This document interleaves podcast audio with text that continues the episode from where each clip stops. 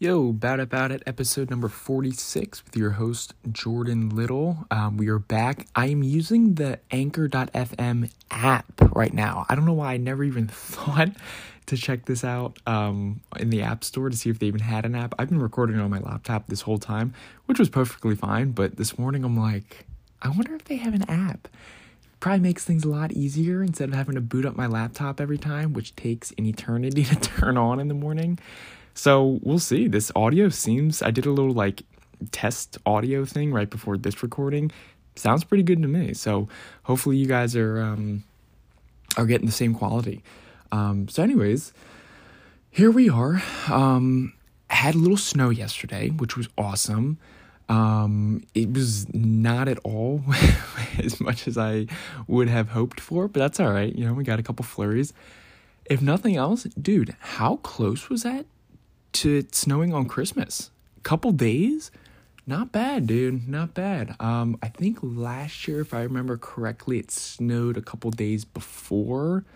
So, um, and then nothing on actually Christmas. So, um, it's like we gotta. It's like we're calibrating. Each year, it's like getting closer, closer. Last year was a little before. This year, it's a little after Christmas. Maybe next year we'll get it on Christmas. Anyways, um, what is your what are your favorite things to do in the snow? Do you go sledding anymore? Snowmen, snow angels, scoop it and chuck it, um, or do you just hate it?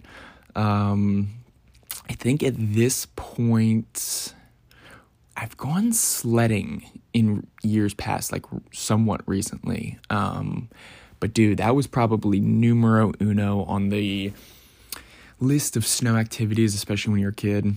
Um, we used to rip sledding for days. We even had a little um, little snow shoveling business. My brothers and I would go around scooping uh, driveways when we were kids, and I mean we would be out there for hours. Um, but we uh, made pretty good money at the end of the day. So um, we come back like for lunch and then go back out and it, it was crazy. It was crazy. We uh, we had it was actually you know kind of kind of fun. Um, so now everyone just gets that. I feel like plowed. You know, just it's two seconds. A truck comes up with the freaking push like shovel on its uh, attached to its front and plowed in two seconds. So, um, anyways, hit me up, jordonlittle.com. Catch you guys next time.